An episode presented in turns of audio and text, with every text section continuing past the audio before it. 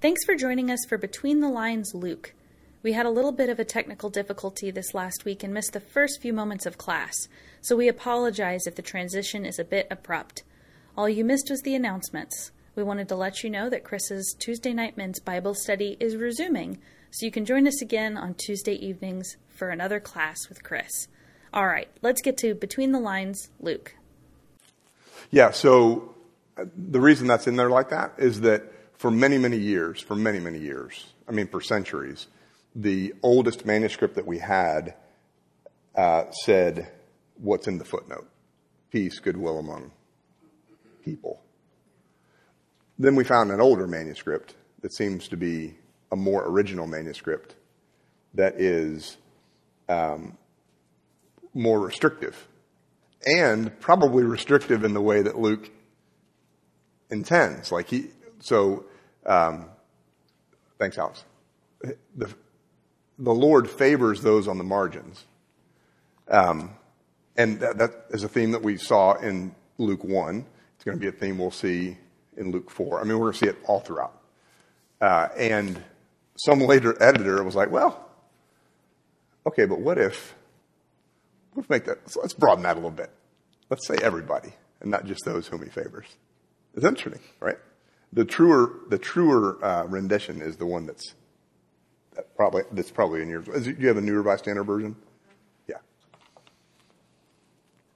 But like the original King James Version would have said peace among, uh, yeah, good and will among all men. Would have been gender specific.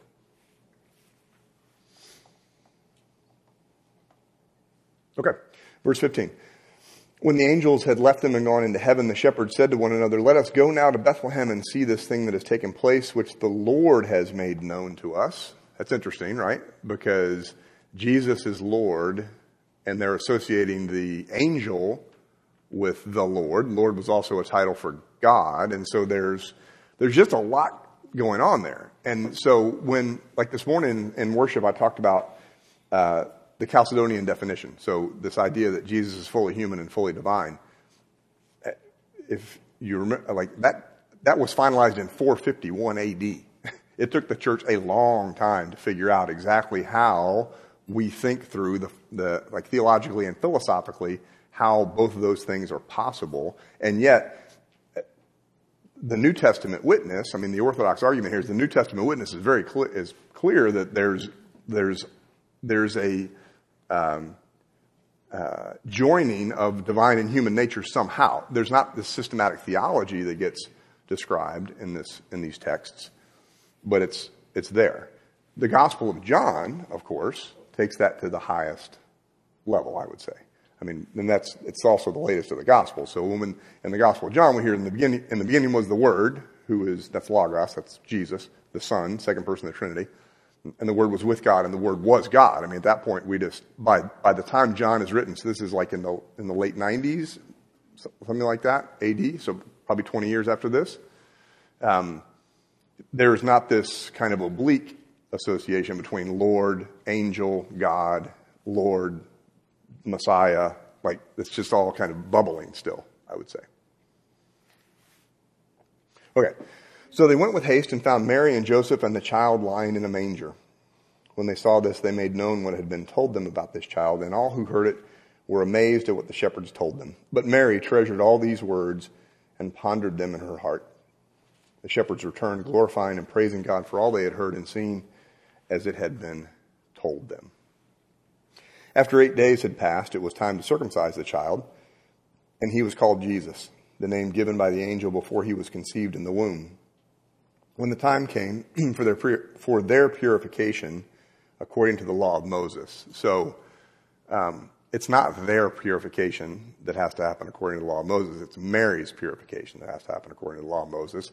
So this is one of those places where scholars think that this was not a Jewish Christian, like a, a, somebody who had uh, converted to Christianity from Judaism, because he, this author knows enough to know that there are some rituals that happen during this time frame for a child, but he doesn't have the precision to know which ones they were. And if he was, if he was truly had been raised according to the law, then he would have known that. But he's, but his point that he's making here, and this is a, a, a point that comes up throughout Luke is that Jesus is raised according to the law. He is uh, firmly in the the transition between these three epics. He has a strong connection to the first epic of God's salvation history. He is inaugurating the last one, but in this transition phase, it's both and. So he he does all the things a good Jewish boy should do. His parents do for him all the things good Jewish parents should do, and then by the power of the Holy Spirit, he's going to launch a new thing. Does that make sense? So when the time came for their purification according to the law of Moses, they brought him up to Jerusalem to present him to the Lord. As it is written in the law of the Lord, every firstborn male shall be designated as holy to the Lord. And they offered a sacrifice according to what is stated in the law of the Lord, a pair of turtle doves or two young pigeons. So if you're the oldest child, if you're the firstborn male, then um, you had to be, according to the law, redeemed. Like if you were the firstborn, you were God's. And so you belong to God. You weren't a God, you belonged to God. And uh, the law required that your parents make a sacrifice in the temple in order to uh, redeem you from God to themselves. That was certainly part of the tradition. So there's the circumcision, there's the presentation in the temple, there's redeeming your firstborn son, and there's Mary's ritual purification from having given birth. Now there was a man in Jerusalem whose name was Simeon. This man was righteous and devout, looking forward to the consolation of Israel, and the Holy Spirit rested on him. If y'all remember, Holy Spirit's everywhere in this gospel, right? And so anybody who's going to say or do anything of importance has the Holy Spirit with them. And Simeon is certainly in that group. It had been revealed to him by the Holy Spirit that he would not see death before he had seen the Lord's Messiah. Guided by the Spirit, Simeon came into the temple, and when the parents brought in the child Jesus to do for him what was customary under the law, Simeon took him in his arms and praised God, saying, Master, now you are dismissing your servant in peace. The, the Latin name for this song is the Nunc Dimittis. That's how you say, uh, that's from that opening line. And just a side note here in the Benedictine tradition, uh, monks and, or priests, clergy persons in the Benedictine tradition, take a vow of stability, uh, which means that once they join a monastery, they stay there the rest of their lives. They can go on vacation and see family and stuff, but that is their home forever. So if you go, if you join the, a Benedictine monastery when you're 18 and you live to be 98, for 80 years, that is your home. And um, when a uh, a monk in that tradition is on his deathbed, the other brothers gather around him and, and sing this song in Latin, which is, it's just so beautiful. So, Master, you are dismissing your servant in peace. And in that tradition, one more thing, uh, next to, there's a chapel where you go five times a day. That sounds, that sounds, I mean, it's uh, it sounds, I was going to say it sounds Muslim. It doesn't really. It's very Christian tradition. So early in the morning, breakfast, right before lunch, mid afternoon, dinner time, and then before bed. You gather with your community to do these ritual prayers in the Benedictine tradition. And right next to that chapel where you go five times a day is the cemetery. Because St. Benedict said that you should keep death before you daily, which I love. Because we're all going back to God at some point. And if, I mean, our lives would be much richer if we could live each day remembering that. And so in this tradition where you're keeping death before you every day, on your deathbed, your, your fellow monks gather around and sing this beautiful song to you. It's just, it's awesome. So now you're, you're dismissing your servant in peace according to your word, for my eyes have seen your salvation, which you have prepared in the presence of all peoples, a light for revelation to the Gentiles and for glory to your people Israel. And the child's father and mother were amazed at what was being said about him.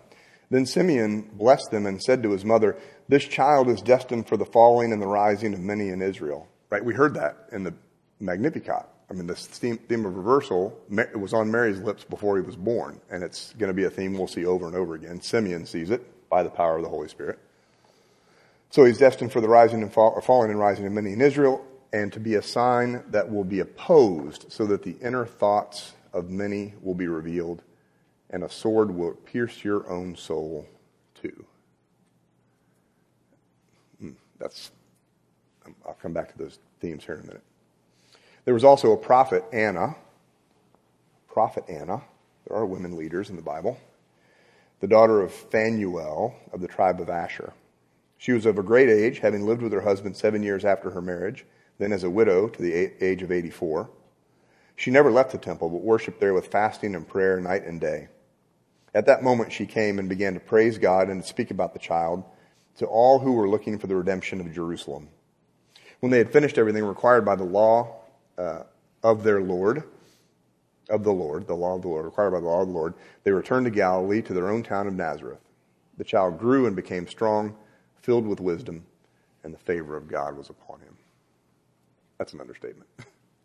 favor of God was certainly upon him. So, in that little section with Simeon, you get these, uh, these key themes that will show up again throughout Luke. I mean, this is the sign of a really brilliant author. I mean, yes, he's inspired theologically, but just in terms of his technique, like his craft, he is a fantastic author because these themes show up in uh, Luke 1. And here, I mean, we're only 40 verses, one chapter and 40 verses into this thing, and we're already pretty clear what we're going to see over and over again. So, uh, this is a, a, child who's going to be raised according to the law. Um, I come back to this point here, the second point, the importance of Jerusalem and the temple. His message is going to be to Jew and Gentile alike. So it's a universal offer of salvation, which makes sense, if, especially that this would be an emphasis for an author who is probably a convert to the club, right? And his community is probably a bunch of converts as well. So that's a key theme of his. Uh, and then, and I think this is something uh, not to be overlooked, that, you know, we read, I read Luke, and I tend to focus on the themes of overturning and the uh, message to the folks on the margins and um, it's really Sunday school Jesus that we're going to get. So it's, you know, Good Samaritan, Prodigal Son, Zacchaeus. I mean, this is a very, uh, a Jesus that is focused on others. It's very grace filled. It's got a tough message, I think, for the, for, you know, for people not to get too haughty or too proud of their power and all that. But, um, it's not, we can't overlook the fact that the, the path to salvation is going to go through pain. Now, Mark significantly uh, emphasizes the cross to the extent that you can't read any of Mark 16 chapters and miss the cross in there. The, it's not quite that prominent in Luke, um, but the, the cross scene in Luke is uh, the longest of any of the Gospels. And Jesus uh, will, will say some really meaningful things on the cross. Of course, all of the words of Jesus on the cross are meaningful, but this author does something different than, than Matthew and Luke do. So Matthew and Luke, it's the Psalm of Lament, my God, my God, why have you forsaken me? In Luke, it's going to be the forgiveness of the thief on the cross. It's going to be, Father, forgive them, they know not what they do. Um, and Simeon is going to, tells his mama, right, I mean, before they go home to Nazareth, that the way is going to be hard. which is pretty, um, it's pretty poignant. I, have you seen, have, has most of y'all seen The Passion of the Christ? So um, there are many things I, I don't like about that movie, but one of the things that I think they do really well is the relationship between Mary and Jesus. I mean, the, the way they portray their connection. And uh, to me, what they what uh, Mel Gibson and his team did there was really pick up on themes that are in Luke that you know she she pondered lots from before he was ever born, all the way to the cross and beyond. And there's a, a scene where it's totally a, abiblical. I mean, it's not in the Bible, but where she's as he's being scourged, like she's got this connection with him that's just really it's just really moving. And then uh, she um, sees him on the road on the walk on the Via Dolorosa. So that, I think I think there was quite a connection between Mary and Jesus. And um, she's a hero in many ways. And I think that's one of them. That's one of the ways. Yeah. Yeah. Yeah. So oftentimes, Mary Magdalene, we talk about being the apostle to the apostles because of the resurrection stories. She's the one that gets the message first. She runs and tells the the disciples. The guys were all hiding, of course. Um, and I think there's a lot to that. But then there is a really unique role that Mary plays. And um, I just I think it's really poignant. No doubt about that. And her other, she had another son, of course, James. You know, he plays a pretty big role too. okay. Um, I'm going to keep going. At any point, just stop me if you wanted to talk more about it or you had a specific. That's a great question. That is a great question. Oh, I love those kind of questions. Okay. Now listen, you're going to get me on a rabbit hole here, but I'll, I'll try to keep it brief. So, it's a good rabbit hole? Okay, good, good, good, good. Okay, so we're, we're Trinitarian in our theology, right? So, Father, Son, Holy Spirit. Sometimes, sometimes people say, because the, the gender specific language is distracting for some people, so some people say creator, redeemer, sustainer. I'm not crazy about that construction because I think all of the members of the Trinity have uh, expansive roles beyond those specific roles. but like this, uh, to say, to talk about the Son is not the same thing as to say Jesus. Do y'all know that? So, uh, the person Jesus of Nazareth who lived from, let's just keep it simple, 1 AD to 33 AD, that was the, the human incarnation of the Son. Right? The Son didn't start existing in 1 AD. Right? And it, we, I do realize in some senses this is like how many angels can dance on the head of a pin. Right? I mean, I, but, but listen, the Christian theologians have spent centuries and frankly spilled too much blood arguing about this. But what we believe is that the second person of the Trinity always was and always will be. The Gospel of John makes that clear. In the beginning was the Word, the Word was with God, the Word was God. So that means that the Son didn't come into existence on the, from one, uh, at, like at 1, 1 AD to 33 AD, but it does mean that this is, that Jesus was the human incarnation of the second person of the Trinity. That's when the second person of the Trinity took on flesh. That's what incarnation means because we believe that this is three and one, three in one, and there's all kinds of fancy Greek words to talk about substance and all that. But they are all co-eternal. They've all always existed. Only, God has all always only ever existed and only ever will exist. So, yeah, it's the, it's the Holy Spirit. It absolutely is the Holy Spirit. So when Jesus in um, John's gospel is telling the disciples something that they're having a hard time understanding, what he's telling them is this is the way I would explain it that upon his death, and for the author of Luke, that happens at Pentecost in Acts, right? Same author. When does it happen for John? Yeah, night of the resurrection. Which one is it? Yes. right, exactly. But the incarnation of the Holy Spirit begins when Jesus ascends after the resurrection. So the second person of the Trinity, there, that incarnation of that second person of the Trinity comes to an end. And then the Holy Spirit is given to everyone who believes in him. The church is the incarnation of God through the Holy Spirit. And that started, if you read John, on the night of the resurrection when he says, receive the Holy Spirit in the upper room. Or, well, good question. The Holy Spirit has always existed. So it takes on the Holy Spirit, the incarnation of the Holy Spirit is through the body of believers, the body of Christ. I mean, all that kind of metaphorical language we use talks about the ongoing work of the Holy Spirit. And for Luke, you had Israel, you had Jesus, and you have the church. Jesus is the Son, clearly. The church is the Holy Spirit, is the work of the Holy Spirit. But that doesn't mean that the Holy Spirit didn't exist in, Israel's time. I mean, Genesis 1, the Spirit of God moves over the waters. at creation. Uh, the Holy Spirit, not, it didn't say the Holy Spirit, the Spirit is with uh, the prophets.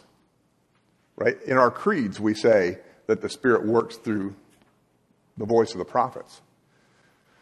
It's just that the Holy Spirit has a different kind of mission once the church is born, and much of the New Testament is unpacking that role of the Holy Spirit. So, the answer to your question is it's the same Spirit, but when Jesus is talking about, um, I'm going to give you the Spirit, you're not going to be left comfortless, the Spirit's going to guide you into all truth, et cetera, et cetera, et cetera.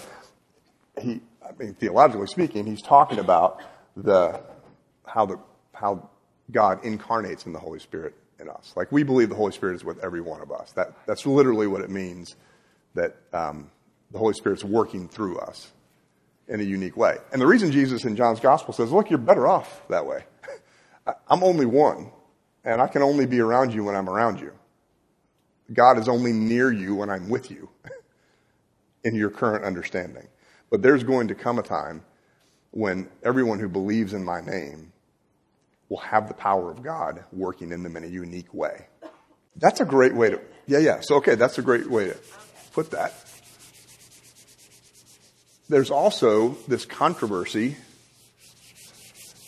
We, I'm sure I've probably talked about this before, but there is the, the filioque clause was the thing that divided the Catholic and the Eastern Orthodox Church because the Eastern Orthodox Church does not believe, I mean, it's really about power and money, but the excuse was uh, when the Pope wanted to add and the Son, that's what that means, and the Son, to um, the to the creed where it says the Holy Spirit proceeds from the Father. Pope says, ah, you know what? If you read John's Gospel, it really is the Father and the Son, which kind of makes the Holy Spirit subordinate to both those other members of the Trinity. I know I'm probably boring the heck out of you right now. But the Eastern Church is the, the other, the, the, church, the Bishop of Constantinople, the Bishop of Jerusalem, the Bishop of Alexandria, those, every other church other than the Bishop of Rome said, ah, no, I don't think so. I think we're good with the Holy Spirit proceeds from the Father. And the, and the Vatican said, no, my way or the highway. And they said, fine, bye. And that was in 1060, uh, 10 something. So they're really kind of, I mean, that really is a minor point, I, I would say. I mean, for the practical life of the believer. But, um, you know, we like to argue about details. I'm telling you, it's always about, uh, oh, ego, yeah. Power, money, ego. It's one of the three. So then next, in 41, we have uh, the only story of Jesus' childhood. I'm sure you know that. And where, is it, where does it take place?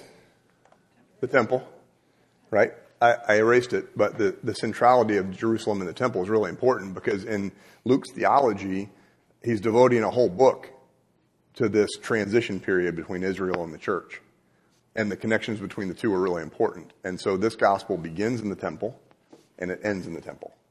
and all throughout, the temple is um, central. And there will be a place that we'll get to and uh, after his ministry in Galilee where it says Jesus set his face to Jerusalem. Like Jerusalem is a key player in the whole. Like geography is a big deal, and the temple in particular is an important location for this author. Uh, okay, so now every year his parents went to Jerusalem for the festival of the Passover. Um, when he was 12, in that era, you had to go, you had to make three pilgrimage, uh, three pilgrimages a year. You had to go to Jerusalem for Passover, for Pentecost and for tabernacles. If you lived far away, and you know, uh, Galilee qualifies as far away for someone who doesn't have a lot of money, then you had, had to go only for Passover. But every year at Passover, Jerusalem would be full. made, the, made the Romans very nervous to have all these rabble rousing Jews in uh, Jerusalem, and we'll get to that story later. When the festival ended and they started to return, the boy stayed behind in Jerusalem, but his parents did not know it. Not bad parenting, it would have been a huge group. And he would have been 12, which is very close to being of age. Um, Mary and Joseph probably had other kids, probably, well, certainly had younger kids. Um, and so you know, you assume they're with the extended family. I mean, it was a, a different day and time. So, assuming he was in the group of travelers, they went a day's journey, and then they started to look for him among their relatives and friends. When they did not find him, they returned to Jerusalem uh, to search for him. After three days, they found him in the temple, sitting among the teachers, listening to them and asking them questions, which is exactly what a Jewish boy of this age would do. Right? This is a this is a very standard Jewish upbringing. It gets a little less standard here in a second. Um, when his parents saw him, they were astonished, and his mother said to him, Child, why have you treated us like this? Look, your father and I have been searching for you in great anxiety. He said to them, Why were you searching for me? Did you not know that I must be in my father's house? And Mary looked at Joseph and said, I told you we shouldn't have been talking so loud after he went to bed. How, how, he, how did he know that? but they did not understand what he said to them. Then he went down with them and came to Nazareth and was obedient to them. His mother, what'd she do? treasured all these things in her heart. I'm telling you, man, Mary, Mary's a rock star. And it's not just because I was raised Catholic. She is a rock star. And Jesus increased in wisdom and in years and in divine and human favor. Okay. So uh, then we get, there are a couple of standard stories here from the Gospels. Um, and then there's this, this uh, genealogy thrown in. So I'm going to, I'm to press on. Unless somebody had a question about that. It does not. We're going to get to that. Yeah. It, it, it, differs in important ways. Um, let me just make one more point before we read the, his baptism story. So, um, this, this notion of uh, the centrality of Jerusalem and the temple. So, you know, the, the gospel starts here, and um, then Jesus goes up and does some stuff in Galilee, and then he makes his way, he sets his face to Jerusalem, and of course, the earthly part of the story ends there, right? That's all in the gospel, which is the first part of this two part series. Then, you know what happens in Acts. I mean, the church, church does this to the ends of the earth. So the movement in like theologically and geographically is uh, Christ's ministry uh, begins in Jerusalem. There's a little detour to Nazareth or Gal- Galilee's in Nazareth and Galilee, and then uh, comes back to Jerusalem. But it's at that point then that the Holy Spirit comes and empowers that ministry to go to the ends of the earth. Okay. All right, so in the 15th year of the reign of Emperor Tiberius, so that's uh, few years down later, I guess 18 years after our previous story, when Pontius Pilate was governor of Judea, and Herod was ruler of Galilee, and his brother Philip, ruler, of the region of Iturea and Trachonitis, and uh, Lysanias, ruler of Abilene during the high priesthood of Annas and Caiaphas, the word of God came to the son of Zechariah son, to John, son of Zechariah, in the wilderness. He went into the region around the Jordan, proclaiming a baptism of repentance for the forgiveness of sins. That's a very specific thing. A baptism of repentance for the forgiveness of sins. This is one of those themes that we talked about from that'll carry through uh, Luke's gospel. Um, baptism was not an unknown ritual in those days, so John did not invent baptism, but uh, there was proselyte baptism for people converting to Judaism. That was a kind of a, a initiation ceremony. Um, there was among the uh, the community at Qumran, which is not far from Jerusalem. There was a baptism was like this ritual cleansing, which clearly has echoes in Leviticus, the ritual cleansing of priests. Um, but John specifically talked about repentance and forgiveness of sin. So there's something different going on here. And obviously, in the church's history, baptism will be that'll be part of it. But for like for infants, you know, it evolves quite a bit. I mean, that's probably its own class, the history of baptism. I just want to make the point that this is uh, a a variation on an existing ritual. As it's written in the book of the words of the prophet Isaiah, the voice of one crying out in the wilderness, prepare the way of the Lord, make his path straight. Each valley, every valley shall be filled, and every mountain and hill shall be made low, and the crooked shall be made straight and the rough ways made smooth, and all flesh shall see, shall see the salvation of God. John said to the crowds that came out to be baptized by him, You brood of vipers. He's popular for some reason. Who warned you to flee from the wrath to come? Bear fruits worthy of repentance. Do not begin to say to yourselves, We have Abraham as our ancestor. For I tell you, God is able from these stones to raise up children to Abraham. Even now the axe is lying at the root of the trees. Every tree, therefore, that does not bear good fruit is cut down and thrown into the fire.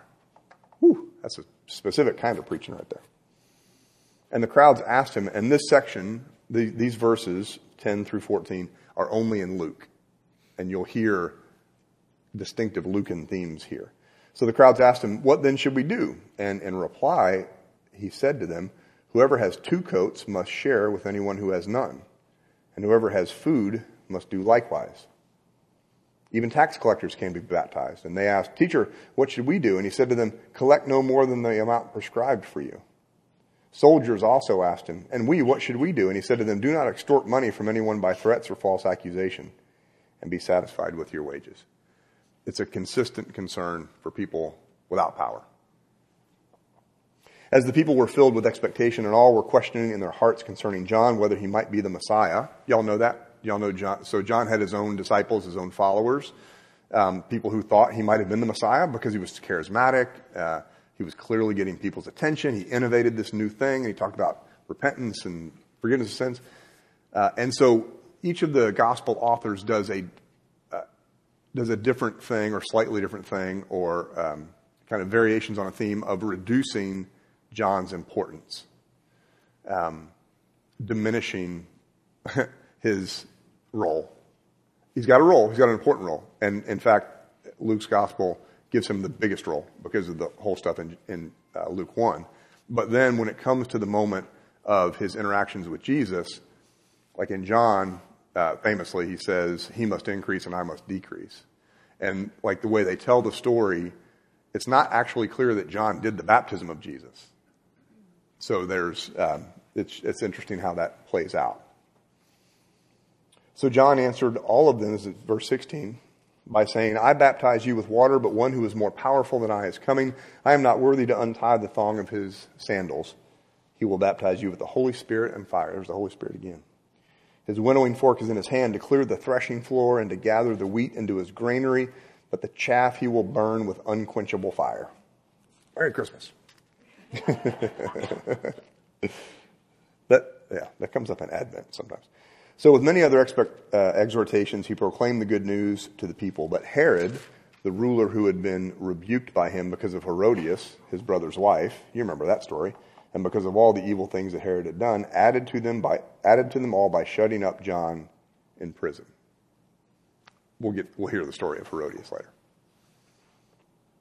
Another way you know he's telling the story in retrospect, right?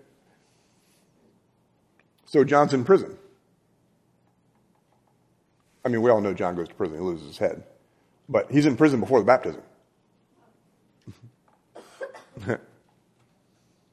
now, does that mean that he didn't baptize Jesus? Not necessarily. Like he could just be telling the story in a nonlinear way. But it's subtle. but he is in prison, clearly, in verse 20. Now, when all the people were baptized, and when Jesus also had been baptized and was praying, the heaven was opened, and the Holy Spirit descended upon him in bodily form like a dove, and a voice came from heaven You are my Son, the beloved. With you I am well pleased. So, baptism of Jesus is recorded overtly in, in the three synoptic gospels Matthew, Mark, and Luke.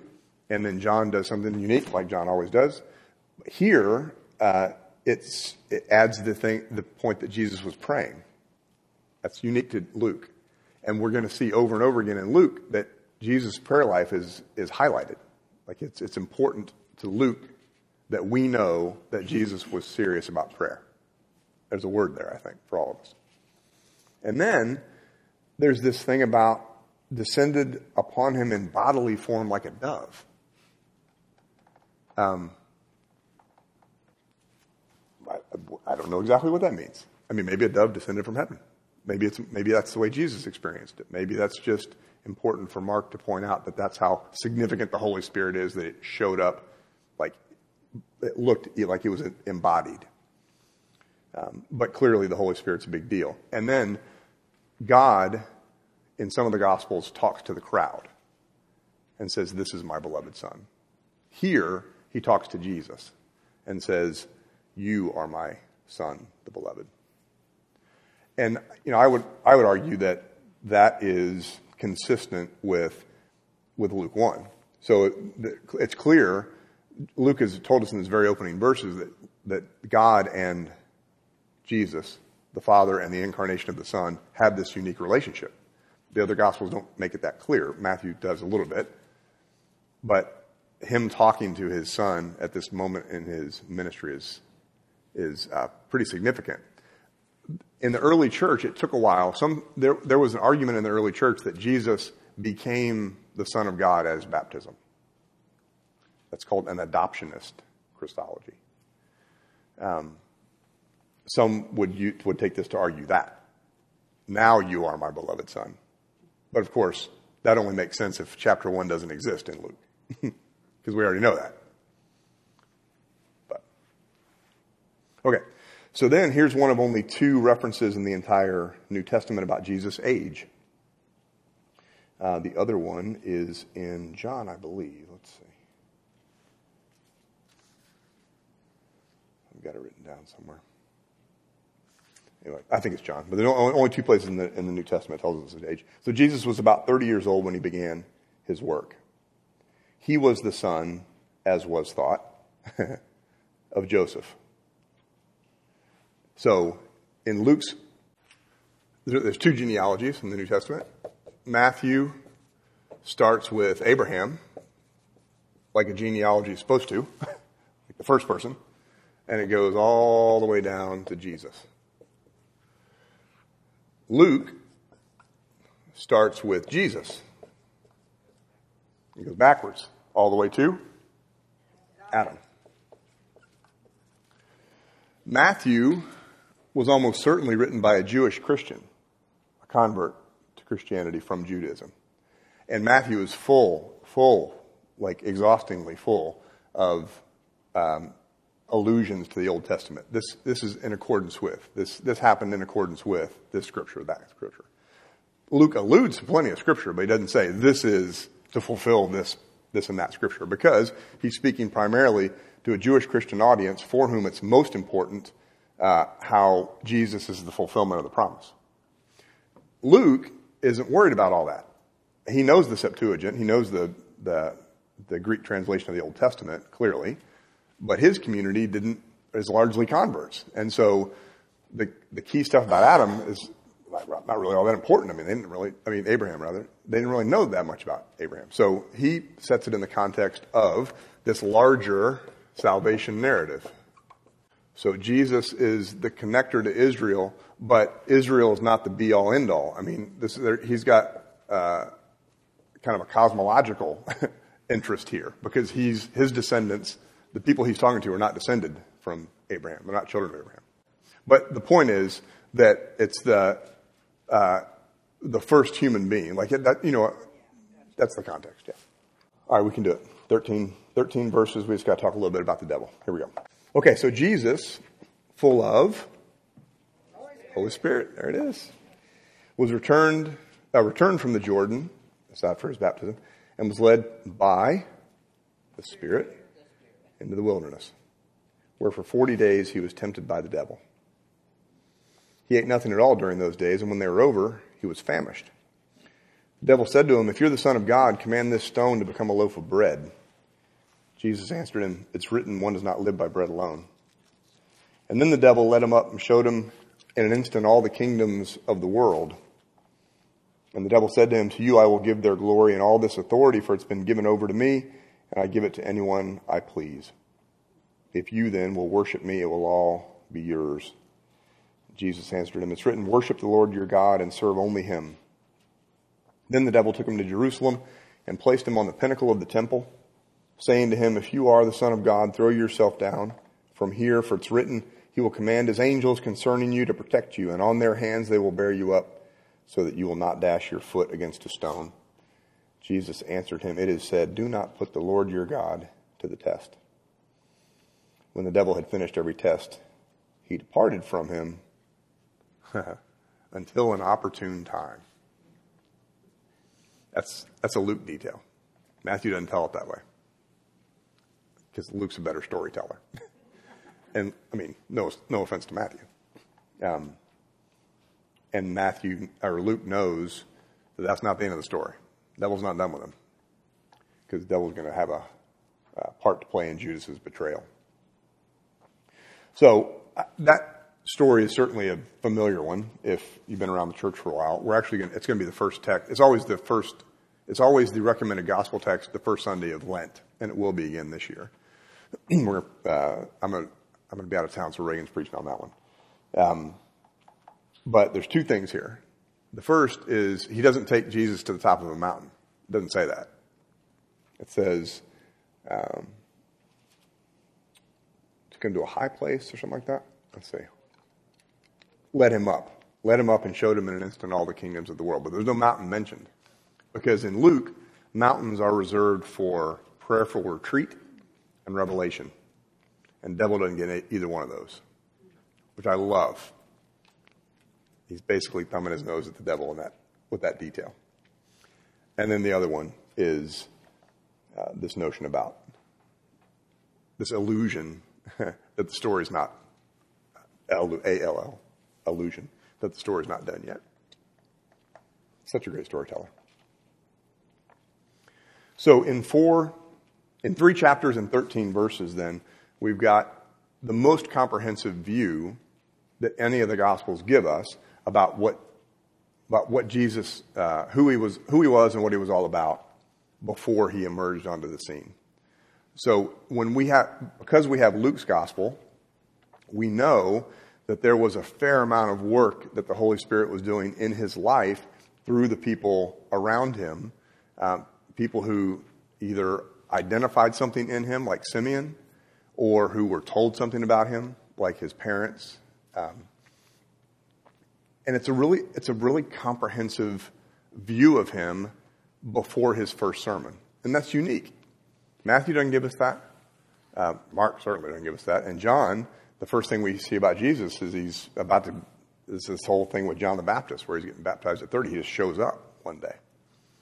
So one of the beautiful things about Luke, I mean, I, I, I tend to focus on the things that are unique to Luke, that are uh, stories that we love and, and hear over and over. Good Samaritan, prodigal son, that kind of stuff. But also, Jesus' early life would not be nearly as rounded out if we didn't have this author giving us all of this, not just backstory, but theological backstory that sets the tone then for his entire ministry from four, chapter 4, verse 14 on. Next week, we are going to meet. We're not going to do this week on, week off thing. It's going to be, I think Reagan's doing next week because um, I'm uh, I've got a meeting or something next Sunday. And then in two weeks, we'll pick up with 414, which is uh, his first sermon, which is a, it's a doozy. It's a whopper. It's a, it's a, not a whopper. That's like, it sounds like a tall tale. It's like a, he steps on toes, I guess. That's what I'm saying. They're going to throw him off a cliff or try to as a result of it. So the preacher's advice would be take it down a notch on your first one, Jesus. But no, he's, that's not how he's wired. All right. Um, any last thoughts or questions? I know we're right at 4:30. I covered a lot. Yeah, yeah. Um, I don't actually don't think that that is related to Israel's story so much as it is Luke's theological need, um, desire to make very clear that he's got a connection to Israel because his, his audience probably his audience may have been in Rome. It's not exactly clear where exactly he was writing, um, but it's I, most scholars would argue that the, the vast majority of his community did not come from that um, culture, the Jewish culture, Jewish history, you know, community. And so that wouldn't have been as much of a concern. But you're right. By the time he's writing this, the temple's been destroyed probably 20 years. 66, 67 in there after the second Jewish war. And um, his connection, his, his desire to talk about that seems to be theological. But we'll see it over and over again. Like the, the temple just plays a, a key role most of the story of Mary and Elizabeth, like their backstories and what happens later and all that, is in is in the tradition. It's extra, like not, it's not in the Bible. It's grew up kind of. I don't want to say folklore, but like they, they kept alive the stories of those women, and many of that emerged into kind of Catholic piety or Eastern Orthodox piety. But you know, Protestants, if it's not in the Bible, we don't care about it. okay, I'm going to close this with prayer, and then I'll be around. I've actually got a, my next meeting is at 5 with the youth, so I'll wrap up shortly thereafter. So thanks you guys for being here. Uh, you'll be in good hands with Reagan. She's going to teach something. I don't know if it's going to be like a couple of weeks, kind of spread out or whatever, but it'll be good. Let's pray. Gracious God, we're grateful for these stories of our faith. We're grateful for uh, Luke, who provided such a, a rich treasure of theology and theological reflection that we get to turn to again and again. I give you thanks for all the souls in this room who gather together to uh, be in conversation about the most important things. Guard and guide each of us as we leave this place. In Christ's name we pray.